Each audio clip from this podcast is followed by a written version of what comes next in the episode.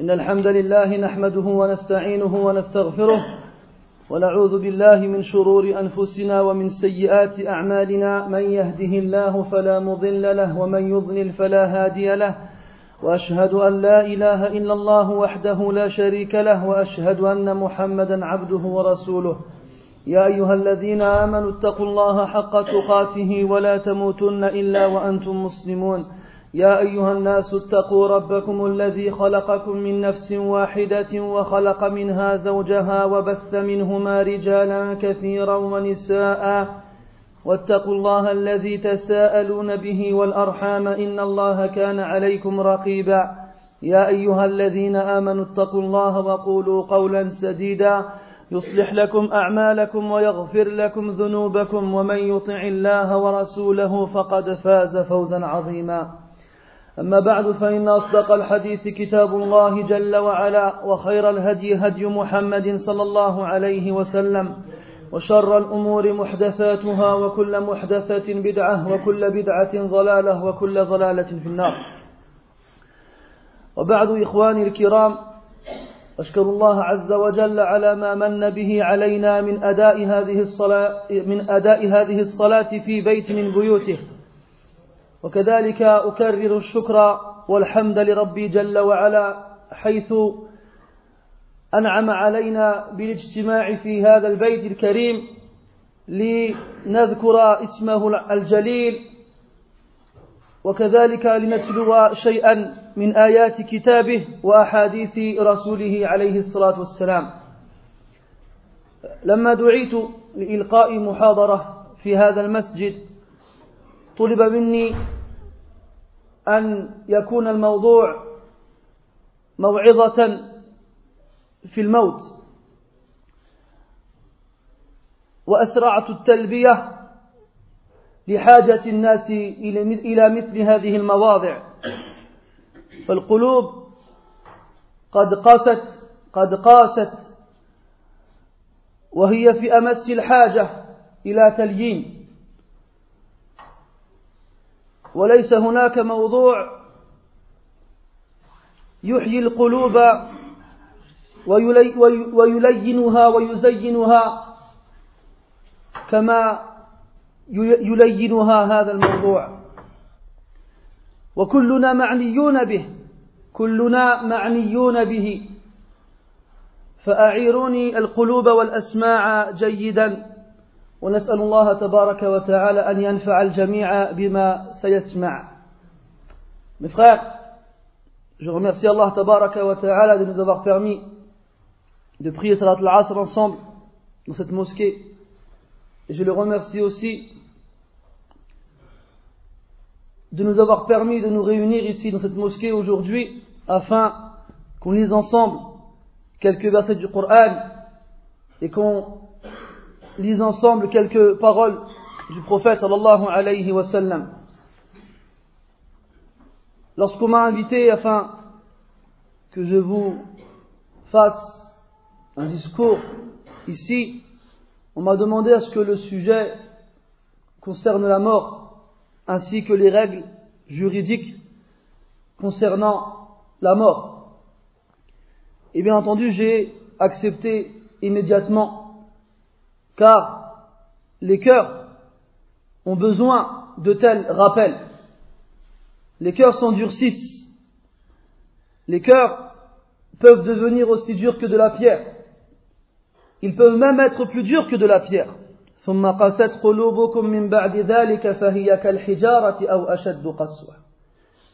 Vos cœurs après cela se sont endurcis, les voici comme des pierres, si ce n'est encore plus dures. Et nos cœurs, mes frères, ont besoin d'être adoucis et d'être embellis par ce genre d'exhortation. Et lorsque le cœur meurt, il ne ressent plus rien. Il entend le Coran, il entend les hadiths, il entend les paroles de sagesse, et ça ne fait pas vibrer ne serait-ce qu'un poil sur la peau. Et ce sujet qu'on va aborder ensemble, la mort, est quelque chose qui nous concerne tous. Des fois, il y a quelqu'un, un imam, il vient, il fait un das, يتحدث في موضوع ما وإذا بأحد الحاضرين يخطر على باله أنه غير معني أو أنه غير معني بهذا الموضوع فيقوم وينصرف Des fois, les imams ils viennent et ils font des discours sur certains sujets.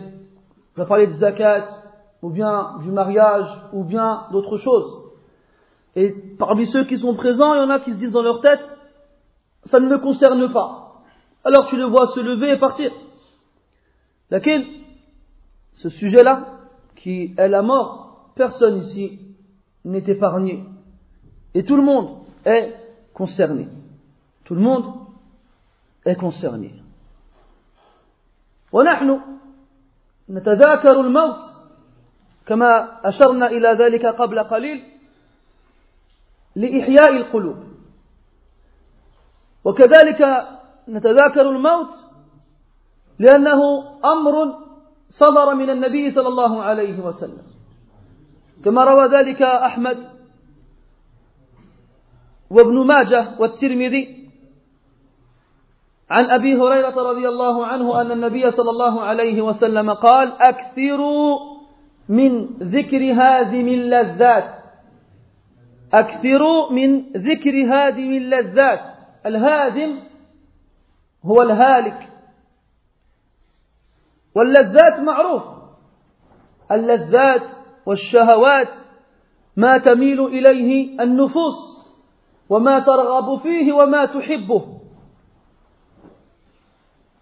ففي هذا الحديث وصف النبي صلى الله عليه وسلم الموت بأنه هازم اللذات وهو كذلك مفارق الجماعات وهو كذلك مشتت البنين والبنات.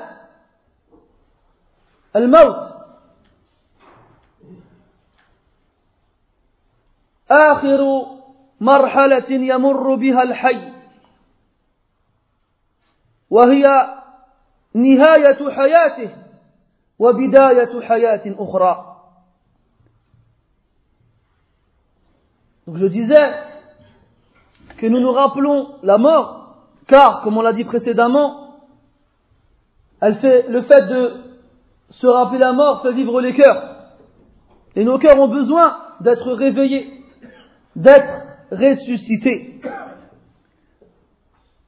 En plus de cela, nous évoquons la mort, car le prophète sallallahu alayhi wa sallam nous a ordonné de multiplier le rappel de la mort.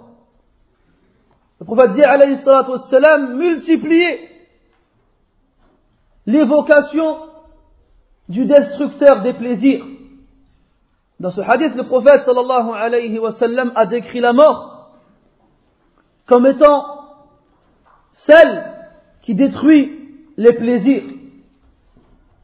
Tu es heureux, tu es content, tu es joyeux, tu manges un plat qui te plaît, tu es avec des personnes que tu aimes. Et lorsque tu apprends que la mort a frappé un de tes proches, toute joie, tout bonheur s'en va en fumée. Tout plaisir que tu ressentais disparaît et laisse place à la tristesse et au chagrin. La mort, en plus de détruire les plaisirs, sépare aussi les groupes et disperse les enfants, qu'ils soient garçons ou filles. Il rend la femme veuve et les enfants orphelins. La mort, la fin de notre vie et le début d'une autre.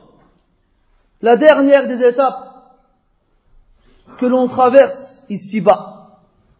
On est, ensuite on est des enfants, ensuite on devient des adultes, ensuite on vieillit, et ensuite on meurt. C'est comme ça qu'Allah Ta'ala a tracé notre vie.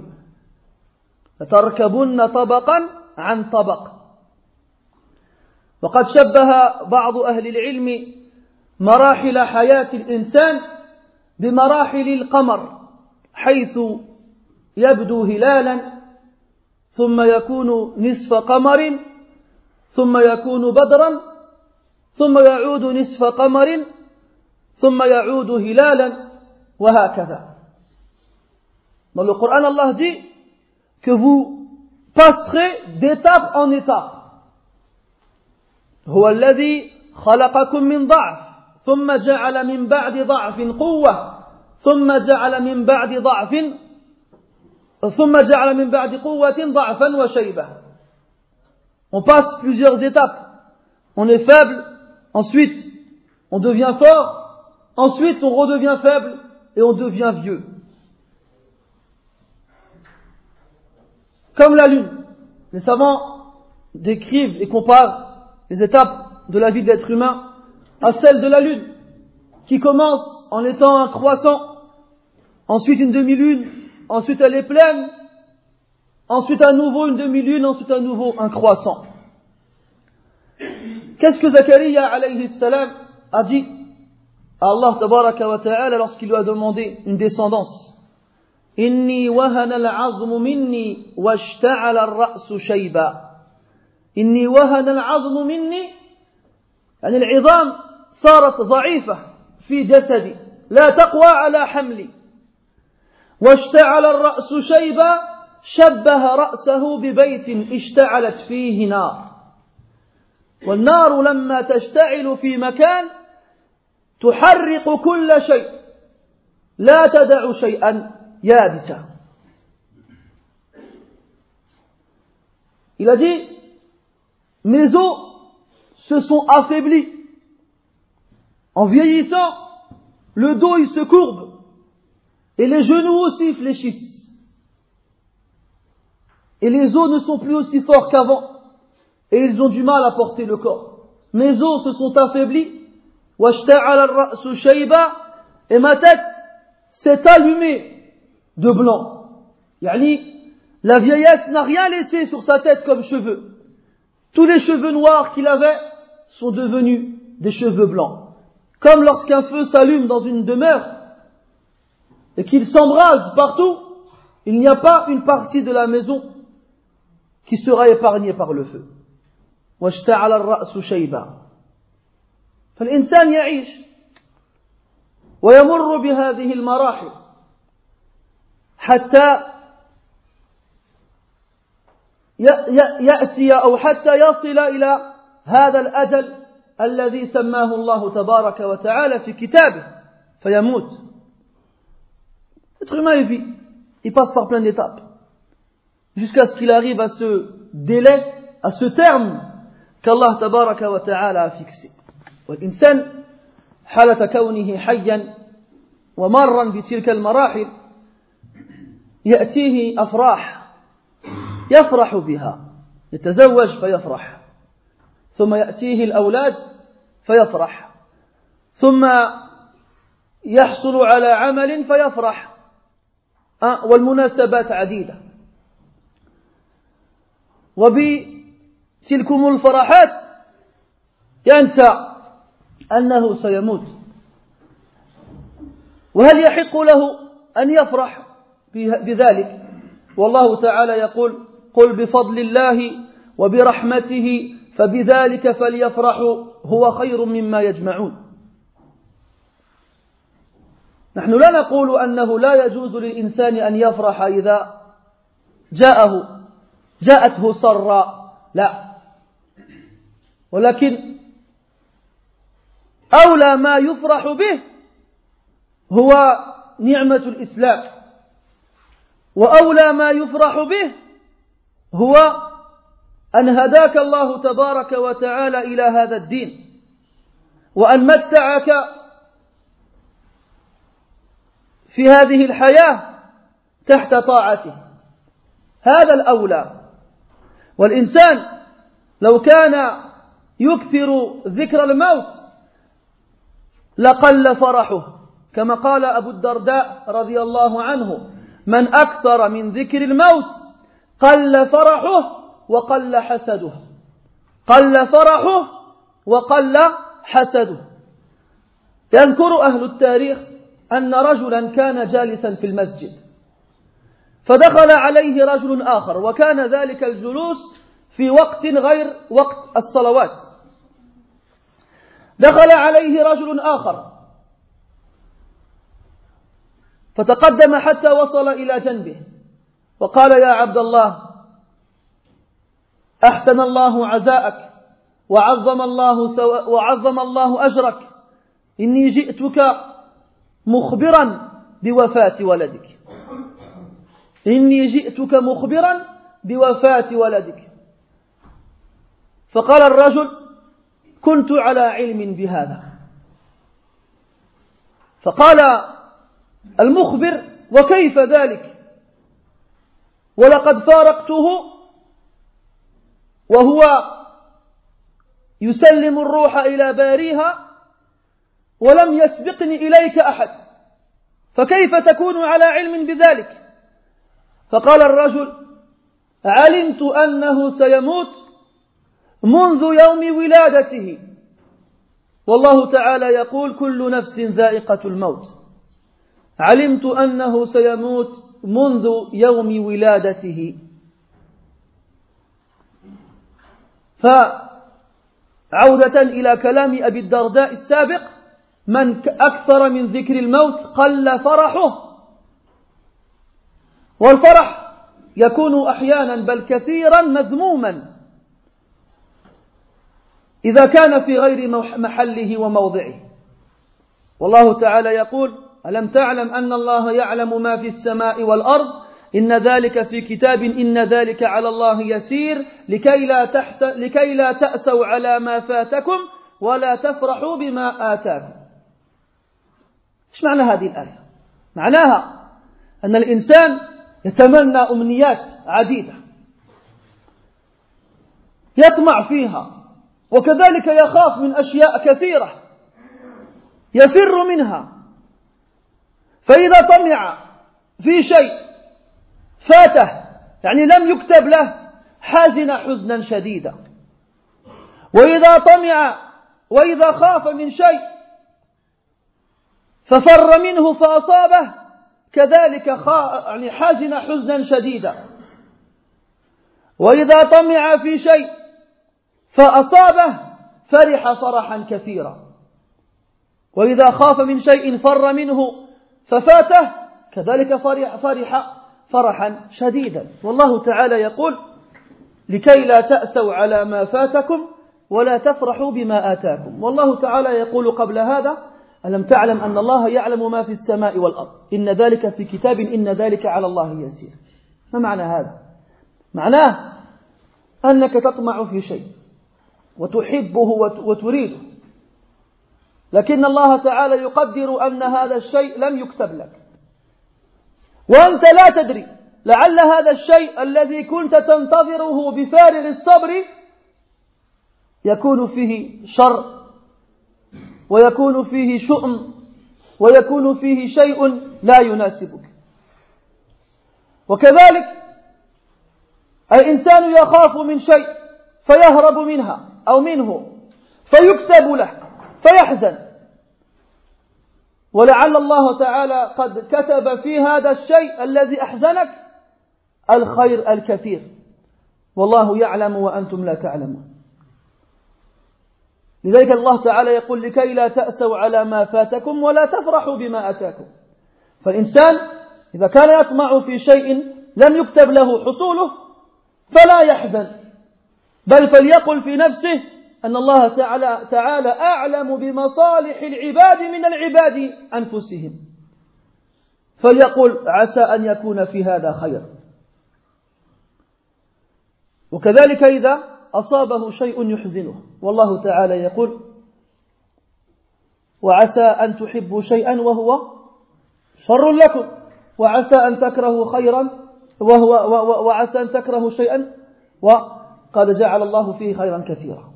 وهو خير لكم. قال من أكثر من ذكر الموت قل فرحه وقل حسده. انظروا لما تقرؤون في القرآن سورة الفلق. وفي ثنايا هذه الآية في, في ثنايا هذه السورة الله تعالى يقول ومن شر حاسد إذا حسد.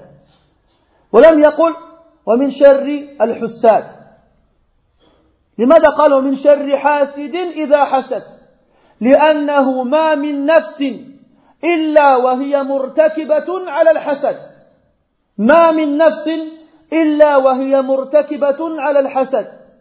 فالكريم يخفيها أو الكريم يخفيه واللئيم يبديه. الكريم يخفيه عند حسد لكنه يدري أن هذا أمرا غير مطلوب فيخفيه. أما اللئيم عنده حسد فيبديه يظهره.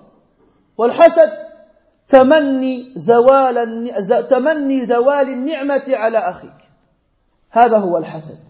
فالإنسان الذي يرى عند غيره نعمة ليست عنده يحسده ويريد زوالها عنه لتأتيه.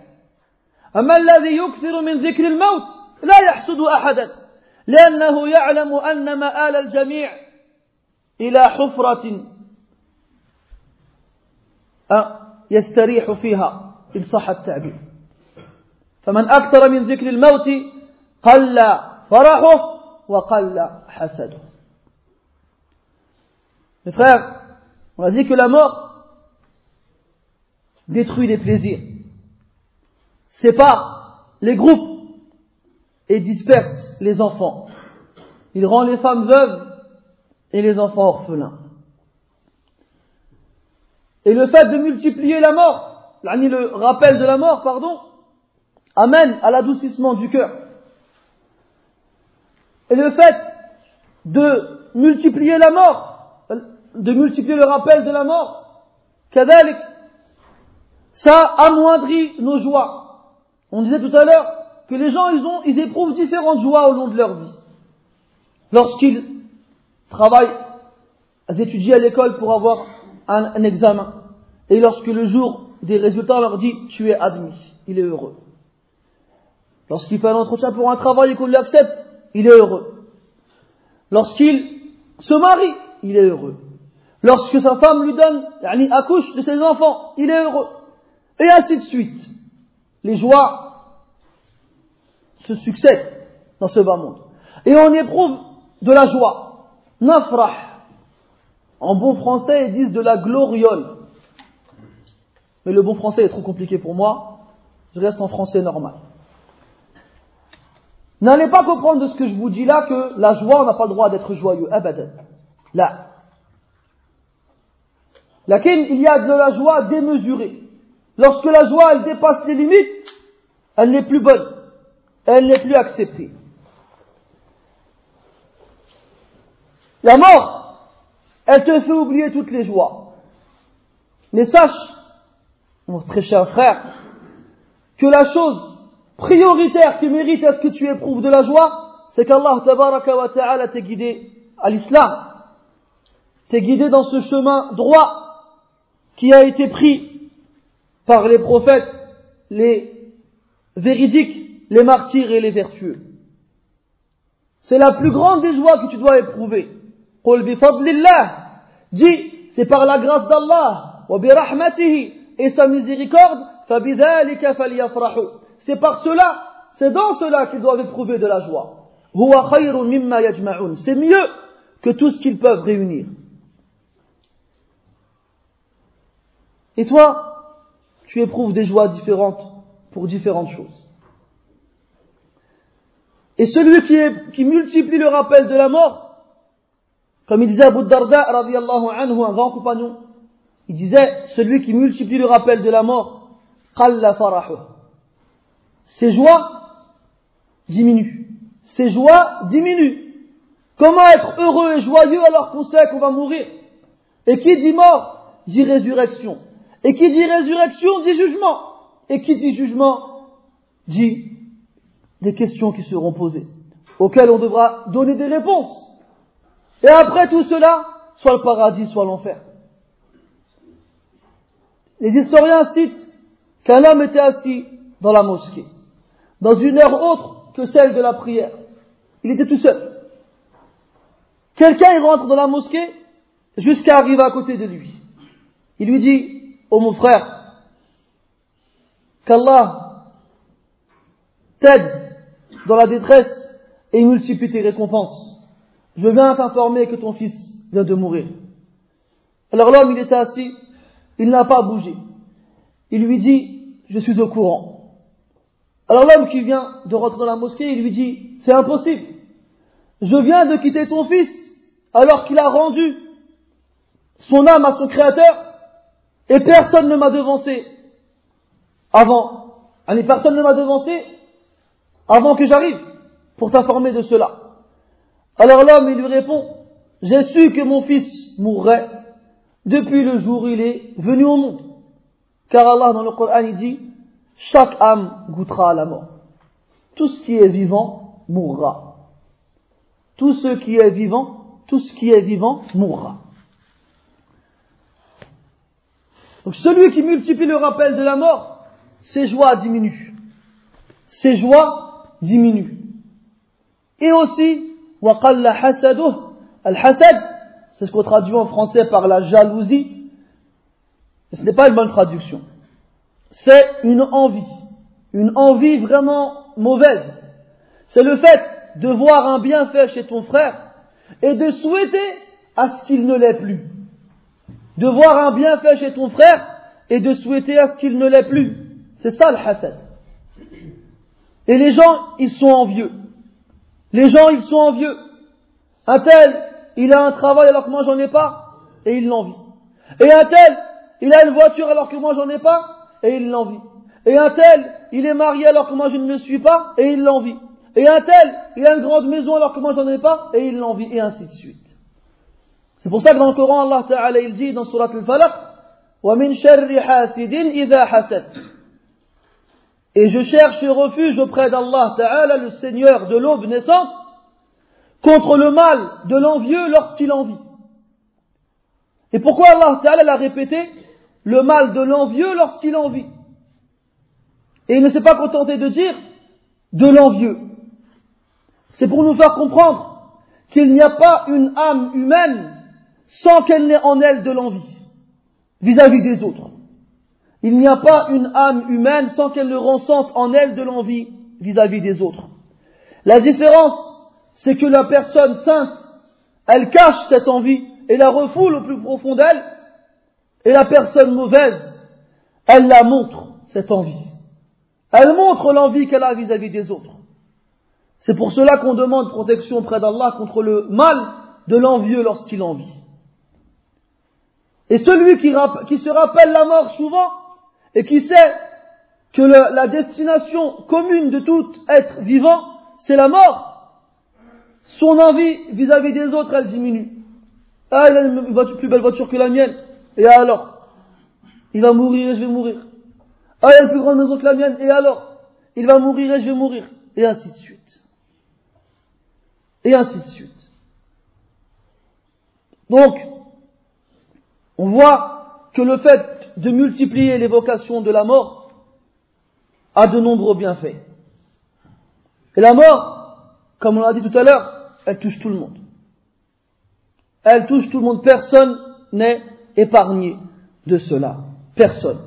قال الشاعر الموت باب وكل الناس داخله فليت شعري بعد الباب ما الدار الموت الموت باب وكل الناس داخله فليت شعري بعد الباب ما الدار. ليت شعري يعني ليت علمي. لو كنت أعلم ماذا سأجد بعد مرور هذا الباب الذي جميع الناس يدخلونه. والله تعالى يقول في القرآن قبل هذا البيت آه كان حقا أن يذكر قبل ذكر هذا البيت. قال الله تعالى كل نفس ذائقة الموت. وهذه الآية تكررت في القرآن في مواضع عديدة.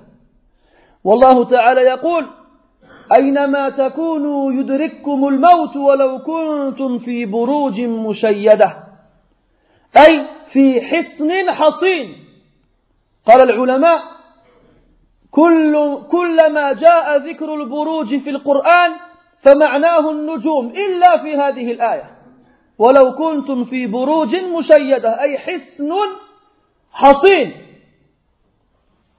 حصن قصر مشيد يعني مهيأ للمدافعة عند الحرب.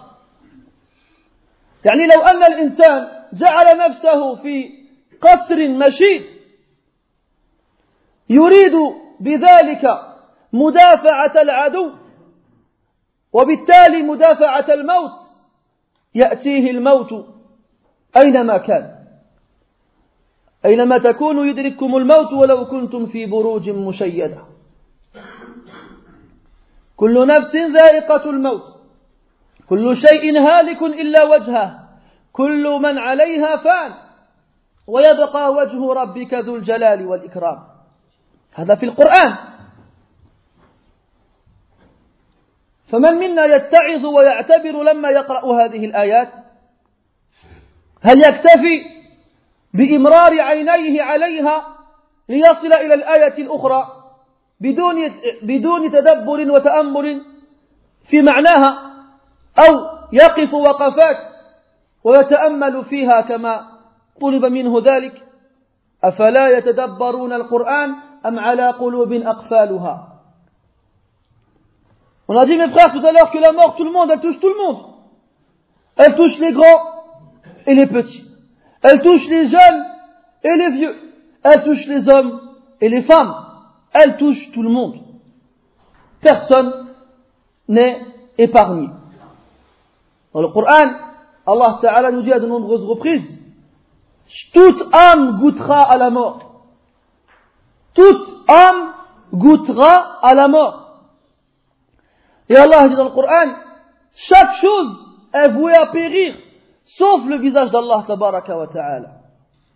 Et encore Allah ta'ala, il dit, tout ce qu'il y a sur terre disparaîtra. Et il restera le visage de ton Seigneur plein de magnificence et de majesté. Et Allah dit dans le Coran, où que vous soyez, la mort vous atteindra, même si vous êtes dans un château fort. Même si vous êtes dans un château fort. Buruj, le mot dans le Coran, qui est employé dans ce verset, c'est le pluriel de barj. Et le barj, c'est la tour. Le barj, c'est la tour. Et on appelle les châteaux forts Buruj. Parce que les gens, ils renforcent les remparts de la tour et ils se mettent le plus haut pour se protéger des attaques des ennemis. Et il y en a qui vont se protéger en croyant que la mort ne les atteindra pas. Mais où qu'ils aillent, la mort leur viendra. Et le poète, disait, al la mort c'est une porte par laquelle tous les gens passent. Si seulement je savais qu'est-ce qu'il y a après cette porte. Si seulement je savais qu'est-ce qu'il y a après cette porte. Pourquoi? Parce qu'on l'a dit tout à l'heure, la mort, c'est la fin de cette vie, mais c'est aussi le début d'une autre. Et après la mort, il y a la résurrection. Et après la résurrection, il y a le jugement. Et après le jugement, il y a les questions auxquelles il faudra donner des réponses. Et après ce jugement, il y a soit le paradis, soit l'enfer. Alors si seulement je savais qu'est-ce qui va venir après cette porte qu'on va, par laquelle on va tous passer. ثم اعلموا شيئا أيها الأخيار أن الموت لما يأتي أحد أحبائك فيشتد ألمك وحزنك تعزى بوفاة سيد المرسلين وإمام المتقين محمد بن عبد الله عليه أفضل الصلاة وأزكى التسليم. فلو أن الموت لا يصيب إلا الأعداء أو لا يصيب الأحباء لما مات النبي صلى الله عليه وسلم. لما مات النبي صلى الله عليه وسلم. والله تعالى يقول إنك ميت وإنهم ميتون. إنك أي محمد سوف تموت وهؤلاء كذلك سيموتون. إنك ميت وإنهم ميتون. وكلكم تعلمون أن نبينا صلى الله عليه وسلم توفي بعد ثلاث وستين سنة قضاها في هذه الدنيا. ثلاث وعشرين منها في سبيل الله يدعو إلى توحيد الله ويبلغ عن الله ويؤذى في سبيل الله. وكلكم تعلمون أيضا أن النبي صلى الله عليه وسلم مرض مرضا شديدا قبل وفاته. مما جعله ذلك المرض لا يفارق مضجعه أيام. وكان, رسول وكان صلى الله عليه وسلم يتألم بألم شديد. حتى دخل عليه عبد الله بن مسعود رضي الله عنه فرآه يتوجع. رأى النبي صلى الله عليه وسلم يتوجع من شدة الألم. فقال يا رسول الله إنك لتوعك وعكا شديدا. فقال النبي صلى الله عليه وسلم أجل يا عبد الله. فقال عبد الله رضي الله عنه إذا لك الأجر مرتين يا رسول الله. فقال النبي صلى الله عليه وسلم نعم. ولضعفه وعجزه عن القيام صلى الله عليه وسلم. أمر عائشة رضي الله عنها أن تبلغ أباه وهو أبو بكر أبو بكر الصديق أن يؤم الناس في الصلاة. وتمر الأيام ويشتد ألم النبي صلى الله عليه وسلم. وذات يوم الذي قبض الله تعالى فيه روح نبيه صلى الله عليه وسلم المقدسة.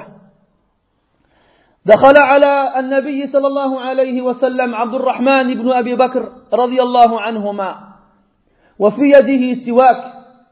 وكان النبي صلى الله عليه وسلم مضطجعا ومسندا إلى صدر عائشة رضي الله عنها. وكان بجنبه إناء صغير يضع فيه أصابعه الشريفة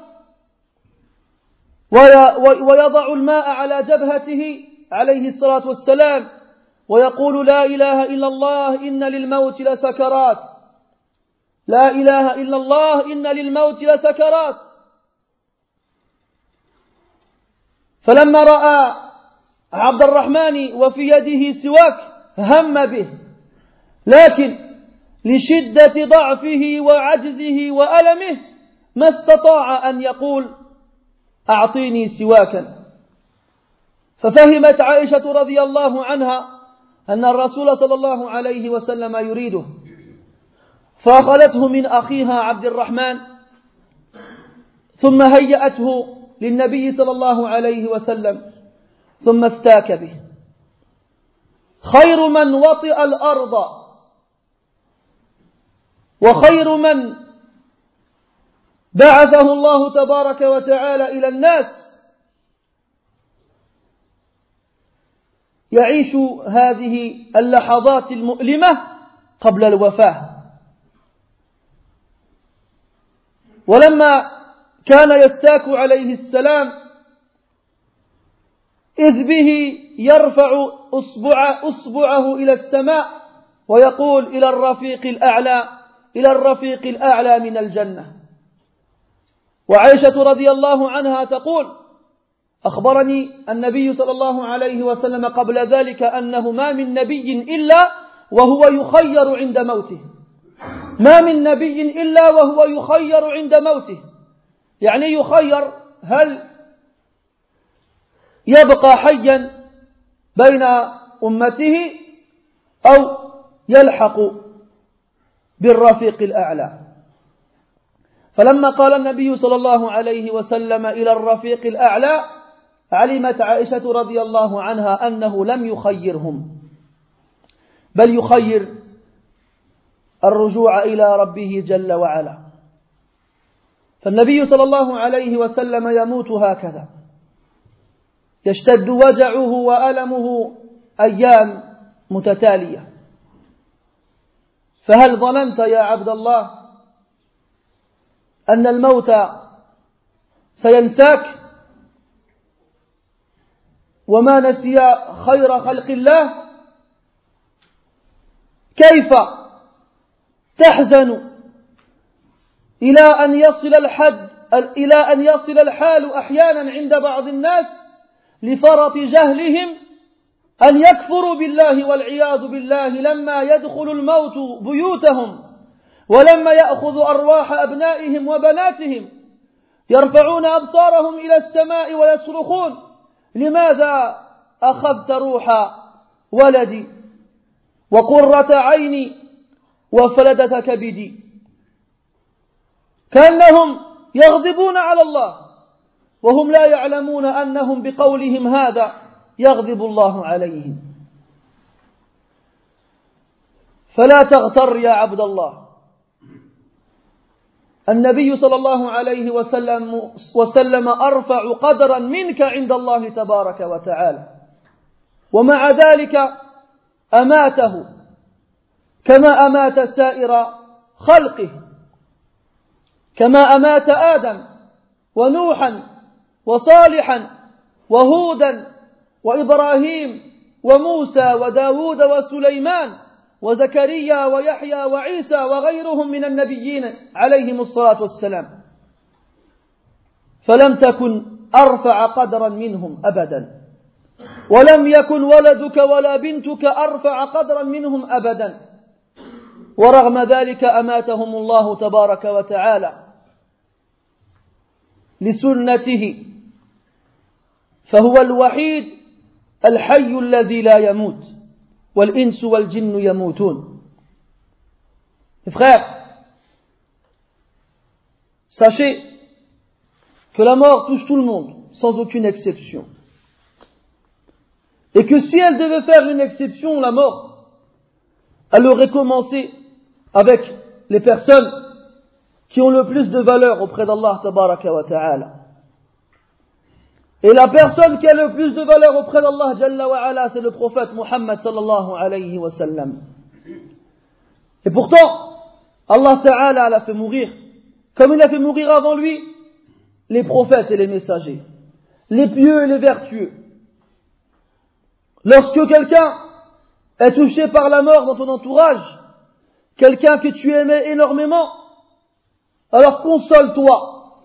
Console-toi en te rappelant la mort du prophète sallallahu alayhi. Car par Allah, il n'y a pas de plus grande catastrophe pour le croyant que la mort du prophète sallallahu alayhi.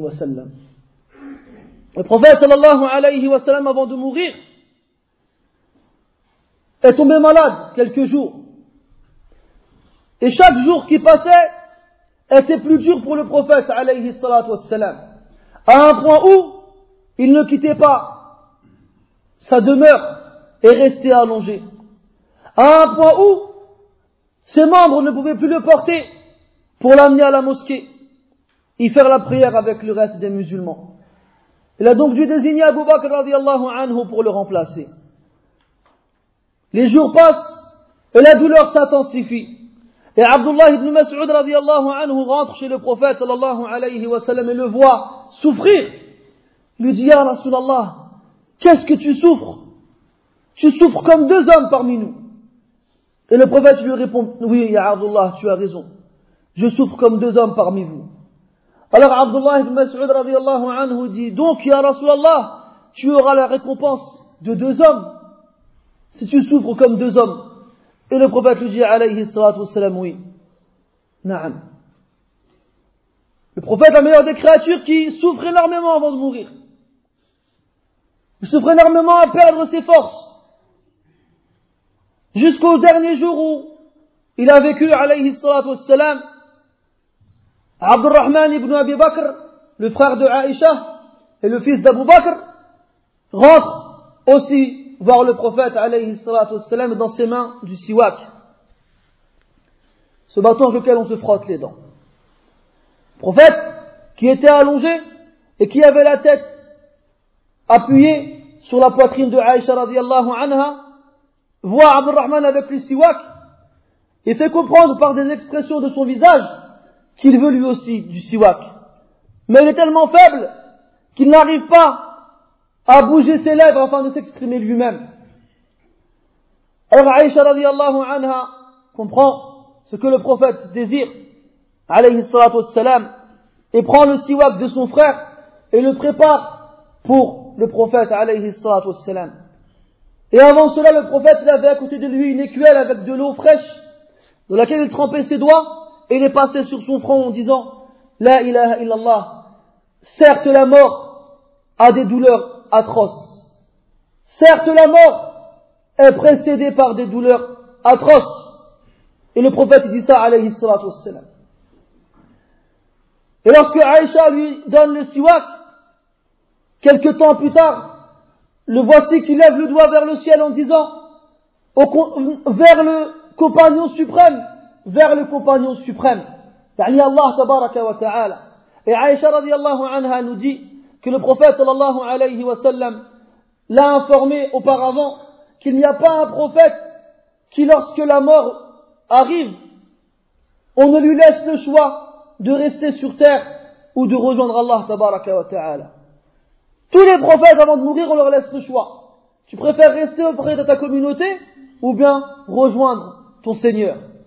Et lorsque le prophète a dit non, vers le compagnon ultime, le compagnon suprême, yani Allah, Aïcha a compris que le prophète n'avait pas choisi sa communauté, mais avait plutôt choisi de rejoindre son Seigneur, subhanahu wa ta'ala. Et ensuite, il a laissé tomber sa main, et voici que son âme pure et noble a quitté son corps, alayhi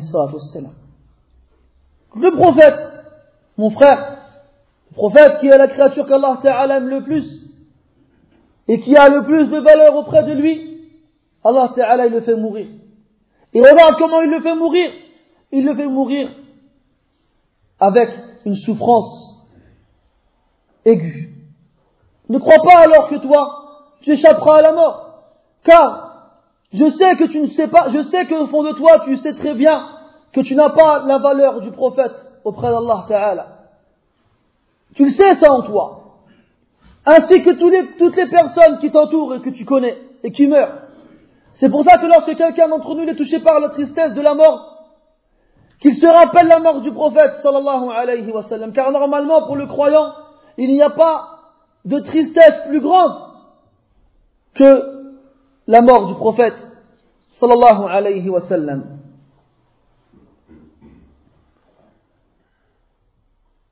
إخواني بعد أن تقرر عندنا أن الحي لا بد أن يموت بعد أن تقرر عندنا أن الموت سيأتينا يوما ما ليس لنا فيه علم يأتينا بغتة ونحن لا نشعر. كما قالوا يا غافلا عن العمل وغره طول الأمل الموت يأتي بغتة والقبر صندوق العمل. فسوف تنتقل من بيتك إلى بيت آخر. وسوف تترك اللذات والشهوات والنعم والخيرات لتسكن في حفرة ضيقة مظلمة وحدك. فهل فكرت في هذا البيت؟ بالله عليك يا أخي. أنت تسكن مثلا في شقة فيها غرفتان. وقدمت طلبا إلى الإدارة لتغير الشقة فيأتيك جواب بعد حين أنك ستنتقل بعد شهر في شقة أخرى هي أكبر من الأولى. كيف سيكون استعدادك للانتقال من هذه الدار إلى الأخرى؟ لعلك يوميا تجهز نفسك وأغراضك وآثاثك ليكون الانتقال أسهل وأيسر. أليس كذلك؟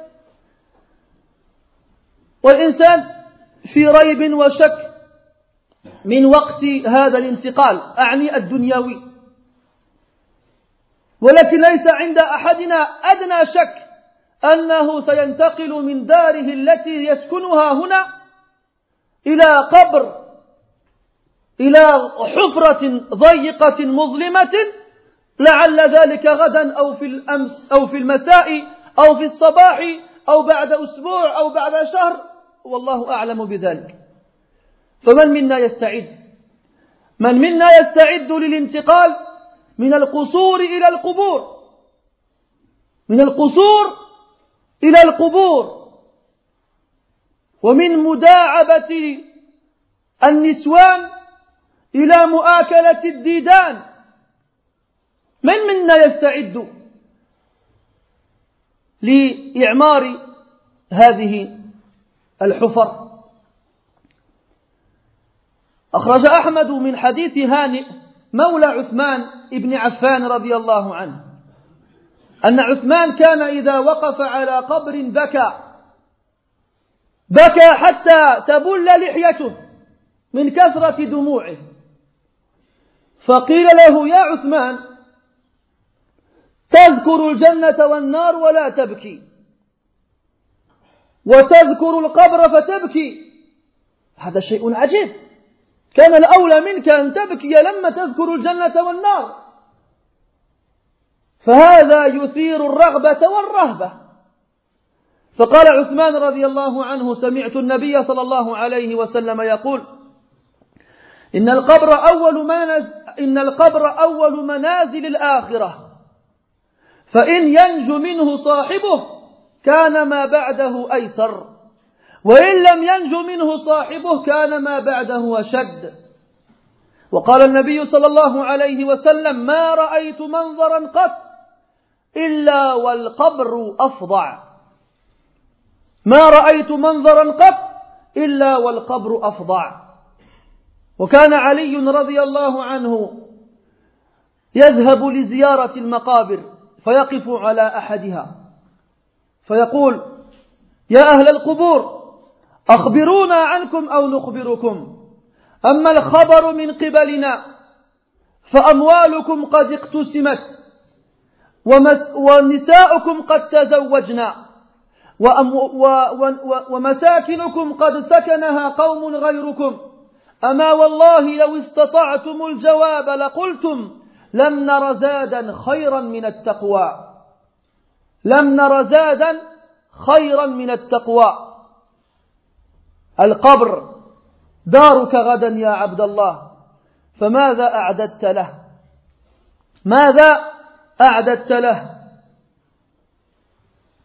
Mes frères, lorsqu'on sait qu'on va tous mourir, lorsqu'on sait que tôt ou tard, cet ange qui est chargé de recueillir notre âme viendra la récupérer. Lorsqu'on sait cela, qu'est-ce qu'on doit faire? Il y a un endroit dans lequel on se retrouvera tous. Un trou dans la terre, qu'on appelle la tombe.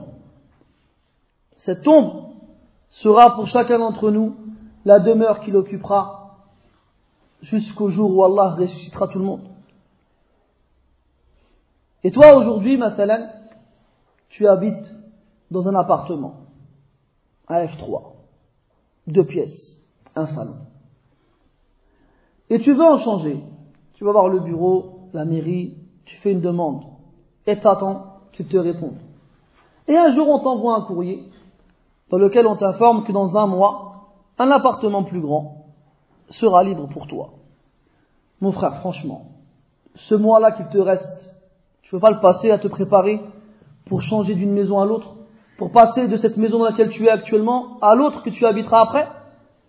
Les jours y passeront et tu chercheras des cartons et tu rangeras tes affaires et tu jetteras les trucs qui ne servent plus à rien pour aller acheter des trucs dont tu as besoin et ainsi de suite. On est tous comme ça, tous.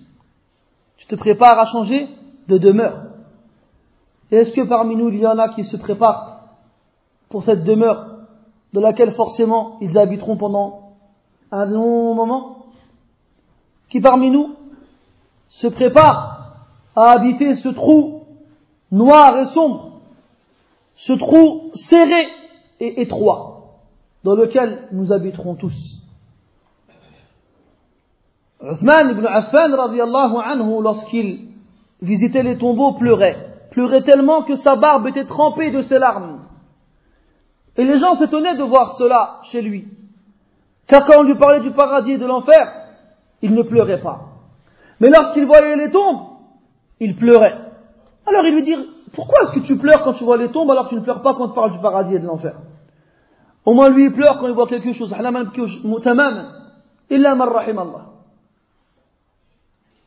Ah, les gens, avant, ils s'étonnaient de voir d'autres personnes pleurer que pour une chose pas pour une autre. Nous, aujourd'hui, on s'étonne de voir personne pleurer. Personne. Tu vas dans les mosquées, tu fais des, des discours poignants qui font référence à des sujets importants, des sujets qui nous concernent tous, et pas de réaction. Vous voyez l'importance d'aborder des sujets qui vont ranimer cette flamme qui s'est éteinte dans nos cœurs, adoucir ces cœurs qui sont durs comme de la pierre. Alors Uthman a répondu radiallahu anhu, entendu le prophète sallallahu dire, la tombe est la première des demeures de l'au-delà. Si son occupant en réchappe, alors ce qui viendra après sera plus simple. Mais s'il ne réchappe pas, alors ce qui viendra après sera encore plus dur.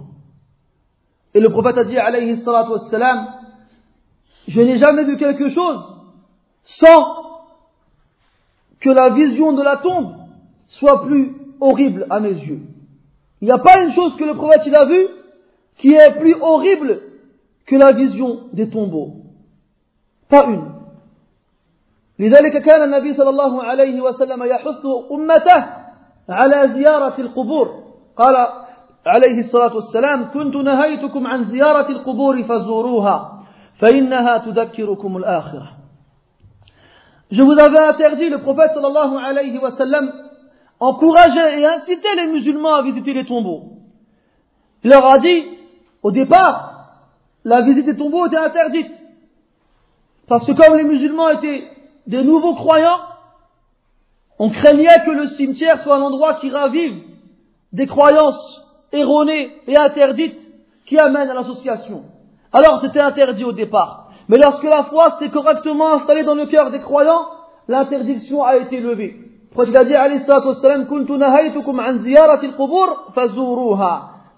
Je vous avais interdit de visiter les tombeaux, alors maintenant visitez-les. Car ils vous rappelleront l'au-delà. Et nous, malheureusement, ici, en France, les cimetières ressemblent plus à des parcs floraux qu'à des cimetières. Tu viens, tu as des fleurs de toutes les couleurs, tu as du marbre, des statues, des photos et autres. Mais parmi nous, ceux qui partent en vacances dans leur pays d'origine, que ce soit les pays du Maghreb ou autres, qui a l'idée d'aller visiter les tombeaux? Qui a l'idée d'aller réveiller un peu son cœur et d'aller voir un peu notre future demeure. Ali radiallahu anhu allait dans les cimetières et regardait les tombeaux en disant Ô vous, habitants des tombeaux, informez-nous sur vous, ou sinon nous, on vous informera. Quant à nous, sachez, il s'adresse aux gens qui sont morts, sachez que votre fortune a été partagée.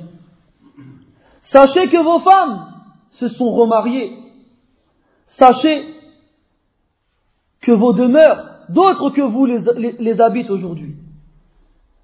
Il leur disait par Allah, si vous pouviez me répondre, vous me diriez, nous ne voyons aucun bagage meilleur que la piété. Nous ne voyons rien de ce qui peut être réuni ici-bas comme fortune, comme épouse, comme demeure. Rien de cela n'est utile là, où nous nous trouvons actuellement, dans les tombes, si ce n'est la piété. C'est la piété qui te sera utile dans ta tombe. Ce ne sera pas ton nombre, le nombre d'argent que tu as ramassé ici-bas, ni la taille de la maison que tu habites, et ni le nombre d'épouses que tu as épousées. Idem, il est important pour le croyant de visiter les tombeaux. Il est important pour le croyant d'aller voir l'endroit qu'il habitera bientôt. القبر يا إخواني يناديكم يوميا. القبر يناديكم حتى لا تنسوه. ولكن من منا يصغي لها أو يصغي له؟ من؟ القبر يناديك يا عبد الله. يقول يا ابن آدم أنا بيت الوحشة أنا بيت الغربة أنا بيت الظلمة أنا بيت الدود. وسوف تسكنني يا ابن آدم. القبر يقول لك وأنت لا تسمعه.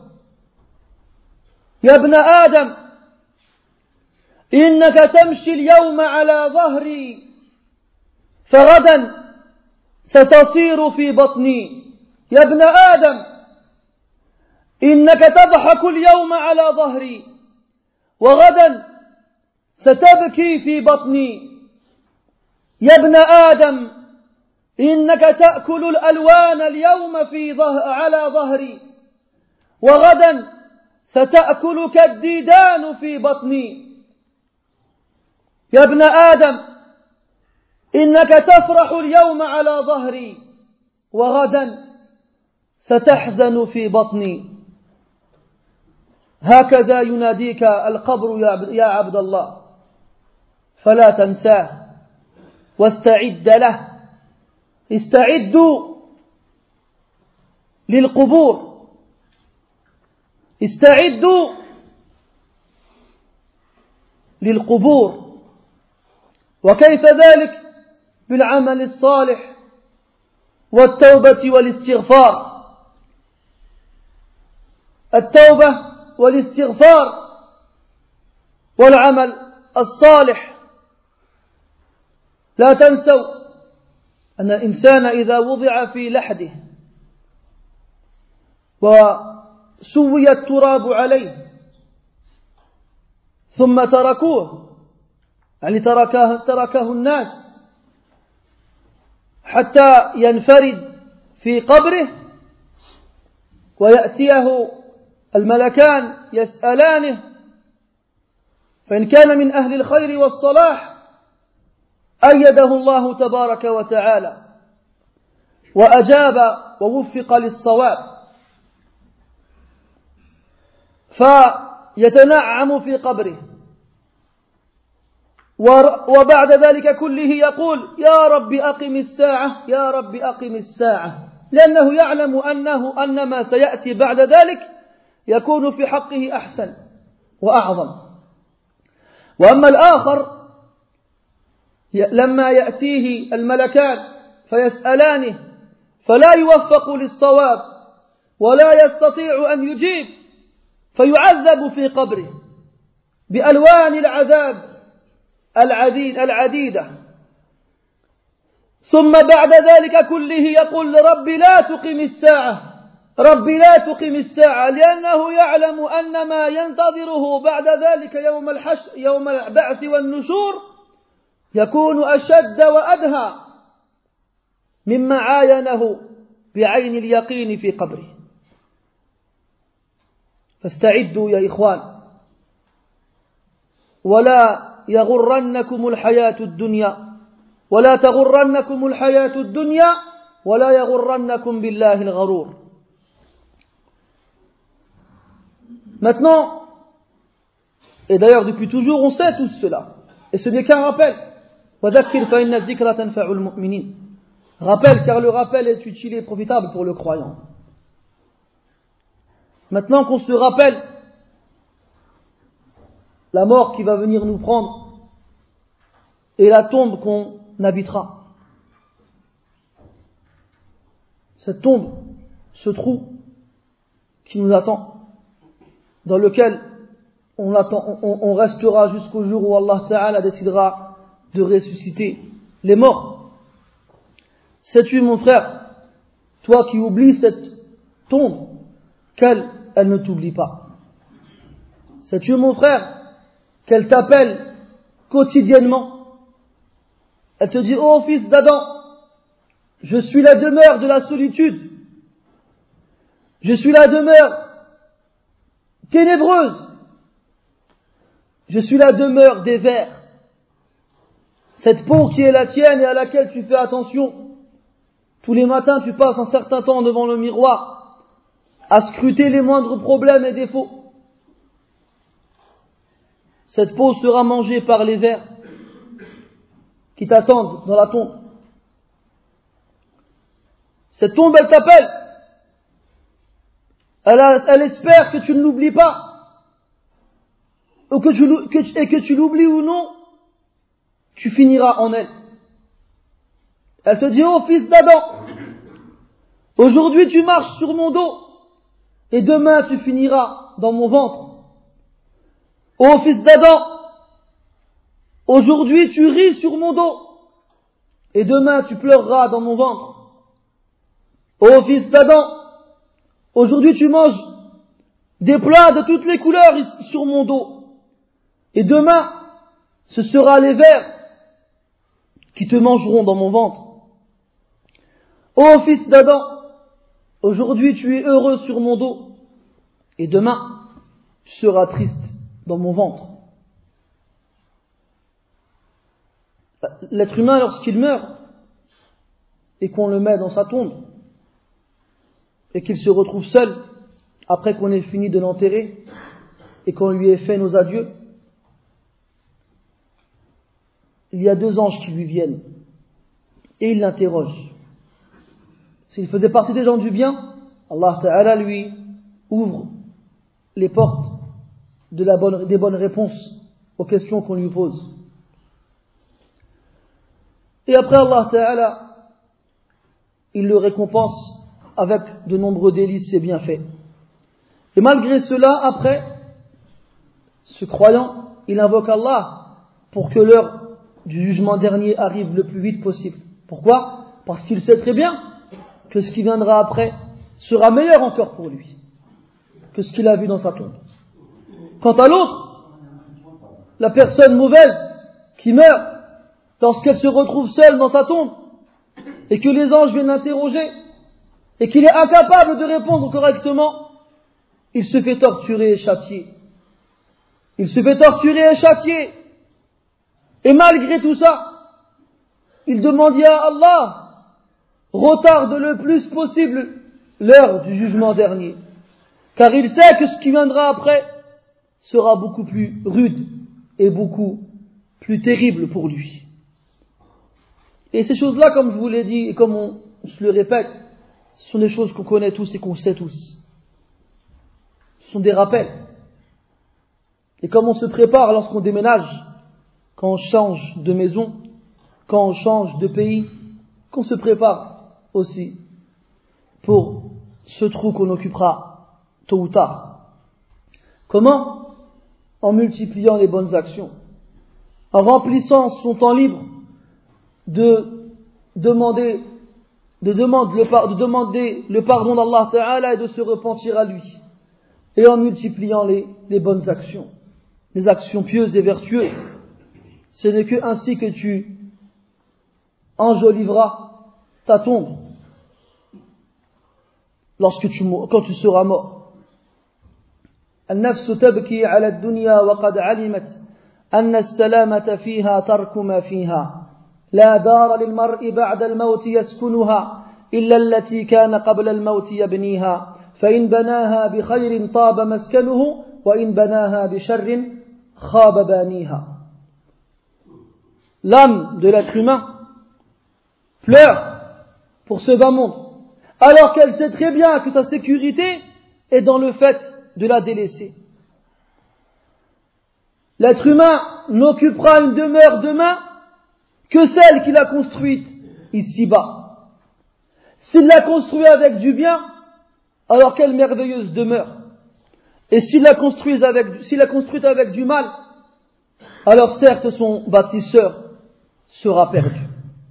نسأل الله تبارك وتعالى بأسمائه الحسنى وصفاته العلى أن يجعلنا من الذين يستمعون القول فيتبعون أحسنه نسأله تبارك وتعالى أن يوزع أن أن يعيننا على ذكر الموت وعلى الاستعداد له ونسأله سبحانه وتعالى أن يجعل آخر كلامنا من الدنيا لا إله إلا الله وأن يتوفنا وهو راض عنا غير غضبان. سبحانك اللهم وبحمدك أشهد أن لا إله إلا أنت نستغفرك ونتوب إليك وصلى الله وسلم وبارك على محمد وعلى آله والحمد لله رب العالمين. بارك الله